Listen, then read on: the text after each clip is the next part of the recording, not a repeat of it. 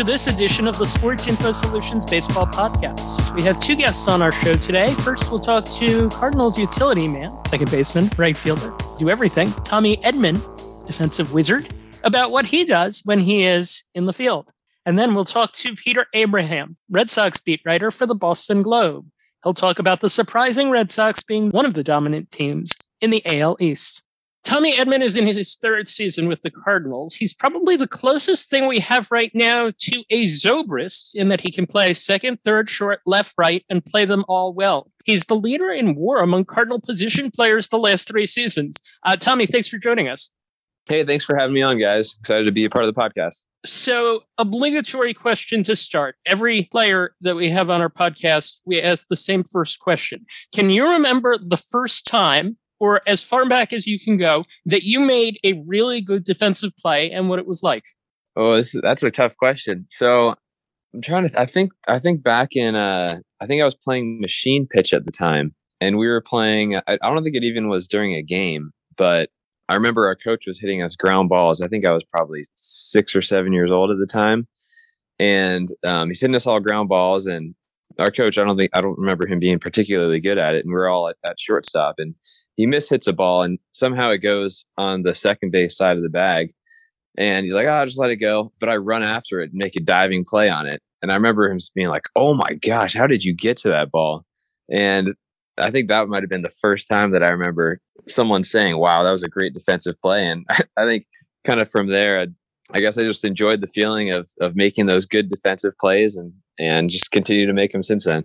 All right, I want to talk shop about how you play defense, but before that, this is kind of cool. So you're someone that we can talk shop with about analytics. You were a math major at Stanford. Your brother's in R&D with the Twins. Your sister's a systems engineer with the Cardinals. I read a quote from an article about the family talking about what you did in college, and you said the first sentence, uh, first start of the sentence was, "We built regression models." But explain the family dynamic here were you all like passing Bill James articles or the Moneyball book around the dining room table for uh, when you were eating dinner or something? no, Bill James. Actually, I mean, I did know who Bill James was in high school, but Moneyball definitely was a, a staple of our family. I think we all read the book and obviously watched the movie, but I think it really wasn't necessarily until until college that we kind of all realized that we were super interested in the the analytic aspect of the game. Um, actually, well, my brother and I did play. We did play a ton of fantasy baseball uh, growing up through middle school and baseball or middle school and high school sorry. And that was probably the the beginning of it all in terms of us realizing that that we we loved the statistical aspect of the game. I think my brother once he graduated college he got he got a job working with some database stuff in a in another organization but i think he realized that he wanted to eventually get into the baseball world. And i think he worked one other job before uh, getting that job with the twins and I think my my sister got the Cardinals job actually right out of college. So it's pretty cool how it's worked out that all three of us have have been involved in baseball, and and I think that if I if I hadn't pursued a base uh, baseball career in terms of playing, I think that there's a good chance I could have ended up in the same field as as those two. What's an example of a baseball conversation that you might have had with your family that others might not? Whenever uh, I see my brother, he's he's always on his computer, kind of like around in the database and what he likes doing is he likes looking up actually this is kind of funny he likes looking up the plays that i've made and like the percentage chances and showing me the ones that have the lowest percentage chance of being made so it's kind of like a, a little highlight reel and I'll, I'll also make sure i'm looking at the ones that had the highest percentage chance of being made that i didn't make just kind of just so i can look at what i did wrong in that play and and see how i can improve in the future although i probably have a pretty good idea that i should have made the play at the time but I don't think that's something that most brothers kind of interact about. Do you typically disagree or agree with with what the the metrics show? No, there's there's not usually too much disagreement. I I think we're both two pretty laid back people. We don't really have too many arguments about anything like that. gotcha. So was there a moment for you in your life when math really clicked? So my dad is actually a math teacher and he's taught calculus for like 20 years. And he's also a baseball coach as well. So I think that makes perfect sense about how those two interests kind of uh, have aligned. And I think I, it was from a pretty early age that I that I knew that I was pretty good at math. I'd, I'd say maybe going back to like first or second grade, and I've just always had an interest for it, and kind of carried through through my baseball career as well. Nice. Uh, so we have a common bond both with math and with the idea of keeping score. And I was reading that you were keeping score as early as age eight, uh, as was I. Uh, I'm curious though, at age 10, I kept score of a baseball game that the Mets were playing in, in which they scored 16 unearned runs. And that game I view as like my being able to understand that I view as like an inflection point in my ability to understand baseball at a more complicated level. I'm curious about keeping score and how that impacted you watching the game. Yeah, I mean, I it definitely requires a, a whole lot of focus. You got to be locked in on every single pitch to to be keeping score. And and I think my brother and I both we would kind of do it side by side, I guess, and and we just loved the game so much that we couldn't really take our eyes away. And forces you to kind of view it in a the game of baseball in a different light, kind of going into the the pitch by pitch analysis of the game rather than just kind of taking it inning by inning and seeing the summary of the game. And that way, I think you kind of learn the the little intricacies of the game and little things like uh, just like approach at the plate and how pitchers are attacking hitters. And I think that having done that in an early age definitely helped my understanding of the game and has helped just, I guess, the general baseball IQ that I have now. I definitely uh, get a nice feeling when I see a father son combination keeping score if I'm in the stands at a game. What What's the most interesting thing you've read or learned about baseball on the analytics side within I don't know, like the last year or so? Oh, I I mean I I have read a, a fair amount of articles. I definitely go on on some of the analytics websites and I'll I'll read some interesting articles about. I'm just trying to think of one that I read recently. One of them was about how uh, how the hit by pitches are way up this year. And what got me thinking about that actually was we had that one series where we were against the Phillies and we hit like five guys. And it kind of seems like the focus for pitching has become way less on command and more on stuff. And not only that, but also throwing pitches in, in areas where hitters aren't able to hit. Definitely, I mean, the trend has definitely been to get away from early soft contact and more towards strikeouts so obviously, one of the places that hitters are much less likely to hit the ball are, are fastballs up and in. And if pitchers don't necessarily haven't necessarily uh, learned that command or had that command reinforced from a younger age, then they're less likely to be able to command the ball there, which I think has resulted in more hit by pitches. And fortunately for me, I am a switch hitter. And a lot of the times when you see those hit by pitches up and in, it's a righty on righty or lefty on lefty where the ball kind of just sails. So yep. I haven't had to worry about that quite as much being a switch hitter, but um, I thought that was something interesting I've just read in the past few days or so. No, that is that is and absolutely definitely a consequence of the new way that baseball uh, is played. All right, so defense. I was watching what was you were talking about your highlight reel before, uh, and, we, and, we, were talking off air about good fielding plays. Uh, Sports Info Solutions has a system by which we reward players for a making the great catch, making the great ground ball stop, uh, things of that sort. But we also reward for making plays where you go into the gap to cut a ball off to prevent a guy from taking an extra base. It all comes together in what we call good fielding plays. Tommy Edman is the major league leader with 12 good fielding plays this season. Uh, so I want to talk a couple of things related to defense. First of all, how does data impact how you play? I guess the the, mo- the easiest way that I can see it affect me from the defensive side is the little cards. I don't know if Yep. If you see us whenever we're in the field, we have our little cards that tell us positioning. So our uh, the Cardinals, I mean, we all have a a system that plugs in all the batted balls that the opposing team's hitters have hit and spits out a number for where you should be playing on the field um, in terms of positioning, in terms of the most likely place for a ball to be hit to you. So we definitely incorporate that into our positioning side of the game, and then obviously when we're standing out there in the field, we're not robots. There's a um, there's definitely a, a balance of seeing what the computer has told us in terms of where to play, and then also reading how our pitcher is attacking a guy and how that guy's swing looks on that particular day. So it's definitely a cool intersection of reading into the analytics of the optimal place to be playing while also adjusting on in a real time basis. Do you have a, have you talked to the Cardinal uh, R and D people? And I don't expect you to tell us what they are, but have you talked to them about what their inputs are for considering uh, things like where you should play? No, I, I haven't. I could though, honestly. I I wonder if I that's that's a good idea. I wonder if I should go talk to them and, and see what see the whole process that goes into it. All right. So you mentioned getting a feel for a guy's swing and cheating and things of that sort. And I was going through some of your better plays, and I was hoping that you could, di- could dissect one or two of them for us. One that was recent uh, that I my instinct told me that you were cheating a little bit was you made a diving catch on Trevor Story. And I was wondering if you could walk us yep. through that play. I think uh, we had Cabrera pitching a lefty, and he had Story had been. I think he saw a few fastballs, and I saw he was out front of a changeup earlier that at bat, and the pitch called was a curveball, and I was playing. I think I was playing in a two, which is about two steps pull from my normal position. So I'm probably I'm probably four steps from second base about, and I saw a curveball, and a curveball is a pitch that a hitter's pretty unlikely to to hit the other way. So I definitely was leaning to my right. I'm not sure. I haven't looked at the video that closely to see if I took any steps before the pitch was thrown, but I was definitely leaning to my right, having a good idea that if there was a ball hit to me, it was going to be to my right. So um, I think because of that, I was able to get a, a, good jump on that ball. So that's a great example of uh, how data knowledge and instincts combine uh, into into one play.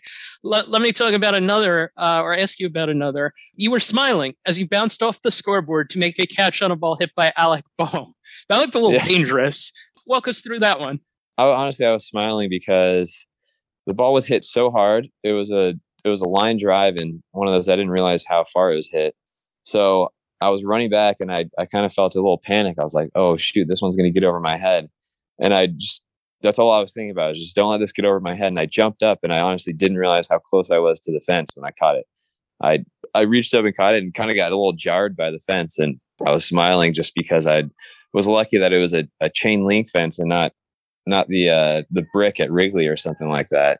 Um, it definitely had a little bit more give than, than most fences. And I actually have had not not issues, but I have playing the outfield. That's been the biggest adjustment is figuring out warning tracks and and how far, how many steps it takes me to get to the wall once I get to the warning track. And I think that that one play right there definitely helped me become more comfortable with that. Yeah, Doug Glanville has talked to us about the idea of the warning track and whether or not it has value because it, it can be a, a little different in certain places. I don't I don't know if you saw it last night. I asked you about bouncing off the scoreboard. Uh, Albert Almora went very hard into uh, the center field fence at Citi Field and mm-hmm. came, came up. He was he was fortunate to come up all right. I'm curious about the experience of of crashing into fences for you. Yeah, uh, so this actually kind of goes back to my my high school days. So my junior year, I was playing shortstop, and a batter I think it was a lefty, hit a pop up down the third baseline, and it was kind of it was it was tailing towards the fence, and I'm running full speed towards the fence to try to catch it in foul territory, and I reach out to try to catch it, and I didn't realize how close the wall was, and I was running full speed, and and I ran with my arm extended, and I ended up uh, dislocating my left shoulder on that fence. So I think from that point on, I was kind of became a little bit more attentive and just more aware. I realized I had to become more aware of where the fences were, and I think it probably took me a couple of years to to kind of get used to that again. And and i am definitely at the point where I'm able to realize, or I guess have some awareness of where the fence is, and and I've gotten better at taking that little quick glance without taking my eye off the ball for too long. Just that quick glance, just to get a general idea of where the wall is, so that I can go in there without too much uh, worry. Do you have a favorite play from this year? I have. I, I, mean, I have a couple. I think one of them was the was a play that I made on uh, Suarez, uh, a diving play to my left that I made on Suarez, and that was kind of another one where I was cheating a little bit. We had been attacking. I think we'd been attacking Suarez with a lot of sliders, and then it went fastball away, and I was playing pretty close to right up the middle. And I saw fastball away. This could be one that he shoots towards towards that four hole and then he ended up doing it. And I think a, a little bit of a lean that I had definitely helped me get to that ball. And I think in terms of like the extent of my reach, that was probably the farthest one and just about the, the farthest possible ball that I could have gotten to. And I think that was that one specifically, I think was my best play of the year so far. We need a stat to track the extent of a player's reach. Uh, that would be I know, cool yeah. that would be a cool thing to add. How self aware are you of what you need to work on defensively? Our coaching staff honestly does a really good job of evaluating post games, looking at plays that I think you could have gotten to. And I think there honestly are a few plays that I could have made that I haven't this year. And a big part of that is just the uh, the first step. I think that's something that I'm pretty much always working on is um, is my prep step and and how to get off the ball the best. And sometimes I have I get in the habit of almost getting like too excited, so I I get my prep step done too early, and then I'm flat footed on the ground, and then when the ball is hit, I take like another false step, and then go after the ball, which helps, which forces me to not get as good a break on it. So I'm just I'm constantly working on that timing and just trying to figure out how best to be getting my feet down right before the ball gets into the hitting zone rather than after it gets into the hitting zone or too early. So it, that's that's something that I'm I'm always working on, and probably the thing that needs the most work on the defensive side. So, what is the biggest thing that you've picked up from watching the other infielders on the Cardinals? And I ask that with the context of the Cardinals have typically the last few years been the best team in the majors at turning ground balls into outs. Yeah, I mean, I think having played with some elite defensive players, but I mean, especially at the middle with with Kolten and Paul, just watching the way they they go about taking ground balls and not just taking ground balls hit right at them, but making sure they're working on every single different angle, whether that's uh, forehand, backhand, and also from all the different shift positions, because you know how much we're moving around the field at this point, especially turning double plays. Turning a double play when you're way in the four hole is a lot different than when you're right behind second base. So just making sure that we're we're attacking attacking the ball from all different angles uh, is super important just because of the the different the different types of ground balls you'll see throughout the course of a game and i think i think watching uh, watching nolan this year what he works on a ton is he works on his throws he works on his throws more than anyone i've seen and i think it's probably a big reason why he's able to make those ridiculous plays that he has i think he's got like a pregame routine where he's he's working on like those backhands, like those running jump throws, which yep. I've honestly I've never really seen anyone work on besides him. And I, especially at third base because you have those long throws, I think it's the most important over there. And I've kind of I've started to incorporate a version of that into my routine because even though I'm playing primarily second base this year, um, I've been trying to make sure to go out there like once a week to get ground balls at short and then make those make those throws from short deep in the hole to make sure that my my arm is staying strong and and it makes those those throws those off balance throws from second or any position seem that much easier if my if I know my arm feels good from the hardest throws. Is there a coach that you want to single out for being particularly helpful? Well, yeah, I mean Stubby Stubby Claps, our infield coach. He's our first base coach and infield coach, and he does a great job of making sure we're getting all the work we need. And he's the one I, I work on with that that timing prep step stuff as well. I do want to ask about your glove. We always ask players about their their gloves mm-hmm. and what what makes them good. Uh, and I know you have more than one. I think you kind of have to have more than one, right? Yeah, I do. Yeah, I bring I bring. Well, I, right now I bring two gloves out to the field. Last year I brought three because I was playing second, third, and outfield, or, sec- or middle infield, third, and outfield. And this year I don't bring out my third base glove, pretty much because I know Nolan's going to be playing most of the innings over at third. And if he comes out of the game, then it's most likely Carp that'll be going over to play at third. So third base hasn't hasn't been as much in the picture this year, but I make sure to bring my second base and outfield gloves out to each game. Is there anything uh, particularly that you like about them? So I've used the uh, I've used A- A2Ks, the Wilson A2Ks for my whole career. I think we I used the A2Ks in high school, and then I used the Rawlings in college, and I didn't like the Rawlings as much, but um, it's just, that's all personal preference. I know a lot of guys like the Rawlings, but I've always liked the Wilsons. And I have, uh, I use in the middle infield, I use the 11 and a half and then the 12 and three quarters in the outfield. But I feel like I've broken all my gloves in the same way dating back to high school. And a lot of it is just playing catch with it. And then one, one actually trick that I used with the third base glove, I don't, it's kind of an unorthodox, but it was it was the beginning of uh, the season in Memphis. I think this was back in 2019. And one thing I would do is it was super cold, and I heard this trick from someone was to put the glove in the microwave for like 30 seconds and then go out and play catch with it. And honestly, it helped it break it in, and my glove broke in really well. I just think you have to be careful of not putting it in for too long because then the leather can get all cracked. But it had a dual purpose of breaking my glove in and also keeping my hand warm during the game. That's cool. All right. Uh, so last thing here, we we're enjoying talking to you, and we have an opening for a, a, jo- a, job opening at our company for someone with an expertise in computer vision. Would you be interested? Yeah, yeah sure. I'll do that in all my spare time. Yeah. exactly. So uh, you you did mention that you is it possible that you could work in sports analytics someday? Yeah, I, I think that's definitely a possibility. Hopefully, it's in about 15 years once my career's over. But I could see that definitely being a very real possibility. I was going to say 15 years and 150 defensive runs saved later. That would be. Uh, yeah, there you cool. go. exactly. All right. Thank you for taking the time to join us. And certainly, uh, Tommy, best of luck in your future. Thank you so much, Mark. Thanks for having me on.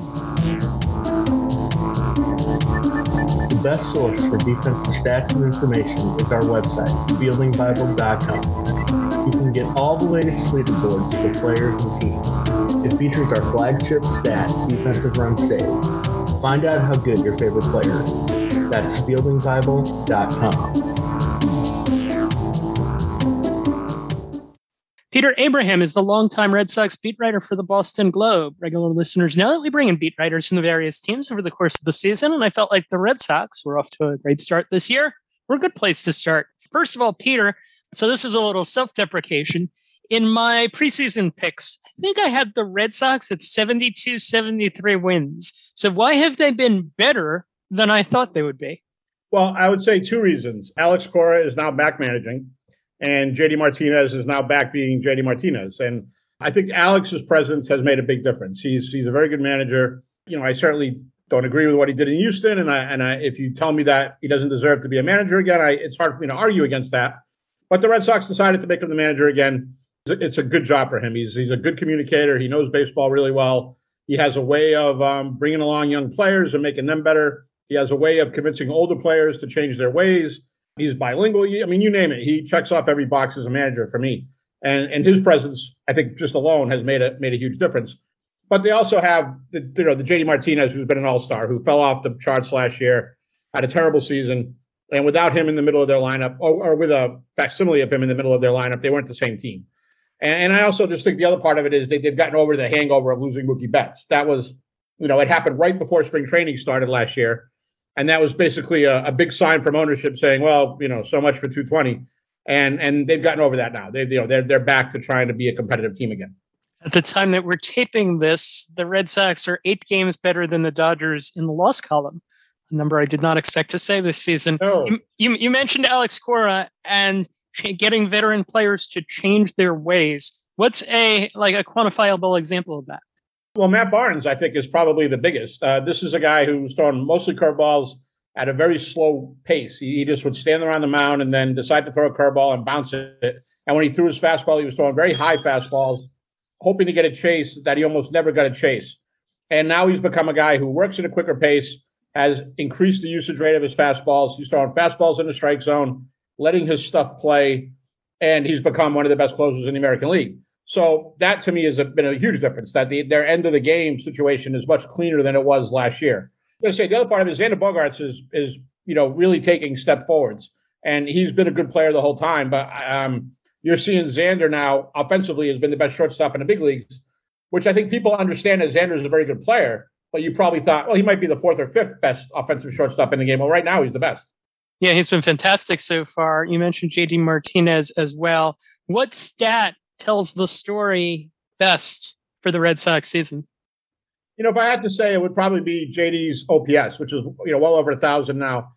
His his being in the lineup, you know, he, whether he's hits whether he hits third or fourth, he's sort of that bridge between Bogaerts at the top and when it was Kike Hernandez until he got hurt, and then down to like say Devers and Hunter Renfroe. He's the guy in the middle who kind of is, is, an on base threat.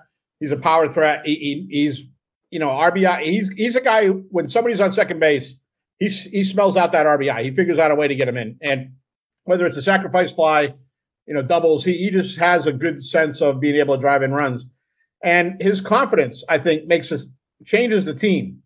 At, at some point last year, I think it was about August 10th, JD was like, "Well, this is what this is, and this isn't going to work for me, and you know, I'll see you next year." And that hasn't been the case this year. He's, he's got the in-game video back. He's he's able to go to his sources and his mm-hmm. influence on other players is, is very big in that clubhouse. He's a guy who is he won't go to you, but he'll he'll he basically says before the season, if you have an issue with hitting, don't ever feel afraid to come to me. And if you if you come to me, I'll I'll try to help you. And he's done a lot for guys. He, he's helped Rafael Devers and he's helped Xander Bogaerts. He and Mookie used to talk all the time when Mookie was here. And JD feeling good about himself really changes that team. How is it that he, Bogaerts, and Devers all have 900 something or better OPSs, The rest of the team, to be to put it nicely, doesn't, and the rest yeah. of the sport basically doesn't. Is there something that those three guys have unlocked this year that allows them to essentially be playing uh, more along the lines of like 2018 ball compared to everyone else is stuck in this 2021 malaise? Yeah, yeah, and the only guy sort of in the middle for the Red Sox is Christian Vázquez. You know, everybody else is either one side or the other. I mean, I think the, the most basic answer is those guys are very talented, all-star level players, and the, the likes of you know Hunter Renfroe and Marwin Gonzalez are not those kind of players, and and they the pay scale is very different when you look at you know what Xander and JD are making and, and what those other guys are making. So uh, that's the most simple part of it, and I think the other part of it is those guys are not all necessarily launch angle hitters. Alex Verdugo certainly isn't. Uh, is certainly not. And, and Rafi's an opposite field line drive hitter. They're not guys who are going up there and it's either a strikeout or a home run. They have pretty good all around approaches. Where the Hunter Renfroes of the world, Bobby Dalbecs of the world, those guys are up there, you know, swinging out of their shoes, and, and when it when it when it works, it looks great, and when it doesn't work, they strike out. And so the Red Sox, I think, are fortunate to have some some good all around hitters at the top of their lineup. Yeah, and uh, they they have the best numbers in the sport right now. Although if you looked at those and you put them in a different uh, season context, it wouldn't it wouldn't be like that. Uh, what's your take on just offense in baseball this year in general, and what you've seen from the ease with which pitchers are picking hitters apart? Yeah, there's been some ugly nights for hitters, and you know the Red Sox last couple days have experienced that. I, I, you know, I, we haven't seen it yet, but I would love to know what the effects of the deadened ball are because I, I have seen a few times where I thought, well, that ball's out, out off the bat, and then it was caught. Now, the Red Sox also played in miserable weather at Fenway Park so far. Uh, this is really the first homestand that they've had that it hasn't been not just not nice, but like miserable. So I, will be interested to see if the ball starts to carry more at Fenway in the next couple weeks. But even at Camden Yards, a place where the Red Sox usually rake, like the other night, they had a bunch of balls that were caught on the warning track. So I don't know what the effects of that are, but uh, as we learn more about that, I suspect that'll have something to do with it. All right, moving to the pitching side, can you explain the success of Nick Pivetta and Eduardo Rodriguez? Well, Nick Pivetta, I would say, is bent on revenge. He felt like he was pushed to the side in Philadelphia, which he was. He was down at the alternate site. He didn't have much use for them. I don't think they had much use for him. Uh, he was included in a trade. And ever since then, he's been very good. I think part of it is he's just trying to prove people wrong and, and trying to you know reclaim his place in the game. Uh, and that can be a powerful motivator oddly, his walk rate has, has gone up, but he's also striking out a, a, few a few more, and he's not giving up many hits. He's just he's proven to be a tough guy to hit. And even with the walk rate going up, he's been sort of committed to throwing his fastball in the strike zone and challenging hitters. He's done that better than he has in the past.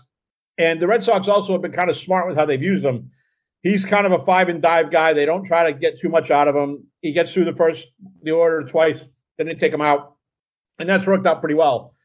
And and in turn, who's the other guy you asked about? Eduardo. Well, I mean, he's just back to being the guy he was in 2019. He missed all of last year with COVID.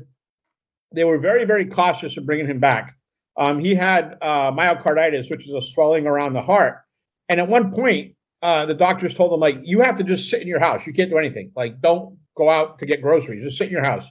And then when he was cleared to start, you know, working out, that was like, okay, take a walk out to the mailbox and come back and we'll see what we do tomorrow. Like it was really that elementary. And they, they took a while to get him on the mound. Uh, they were very careful with him in spring training. He had a little bit of an arm issue at the start of the season. They immediately put him on the IL. But since he's come back, he's been great. And I think a part of it for him is just trying to prove that he's back to being who he is.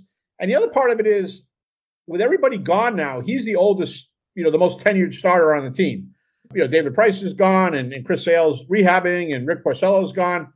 And Eduardo has kind of taken on that role of, of being, you know, sort of the, the connection to the past with the Red Sox. And he takes it seriously. And he feels like when it's his day, his job is to go out there and go seven and give him a chance to win. And he's largely done that.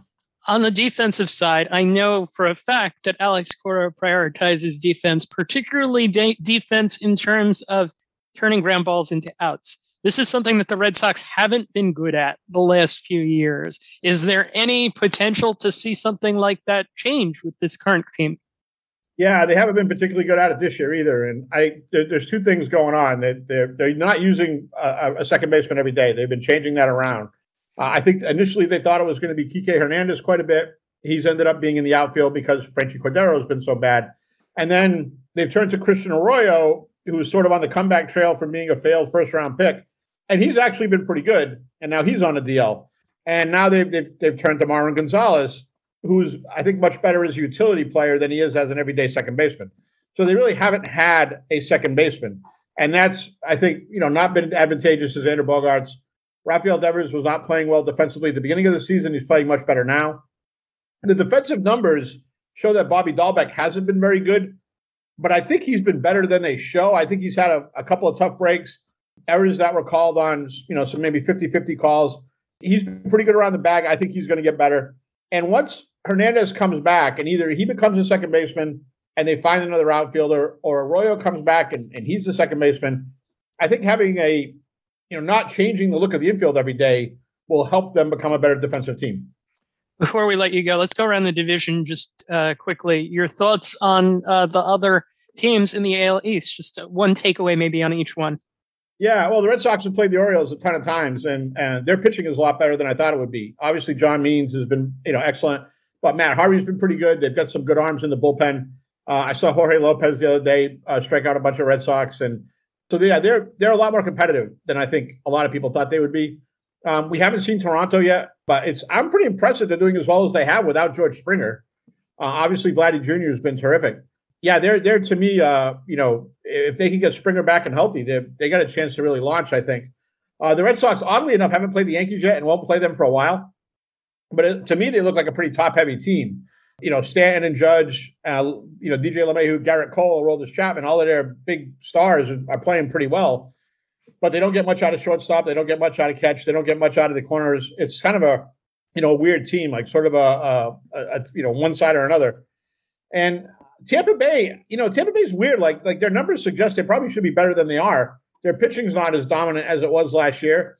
The issue with Tampa Bay, and, and, and talking to Chaim Bloom about this, you know, they run on a very narrow margin. Like if things go well, it can go really well, as we saw last year but they can't afford to make too many mistakes. Like they, they, they just DFA'd a guy they paid 12 million to, you know, that hurts them. Like they just can't swallow that money like the Red Sox and Yankees can. So they're, they're you know, with their injuries and, and the different things that have happened, they, they probably, I bet you their internal numbers are not nearly matching up with what they're actually doing because of some of the mistakes they made with the roster. Last question. Uh, is the laundry basket this year's version of Win Dance Repeat?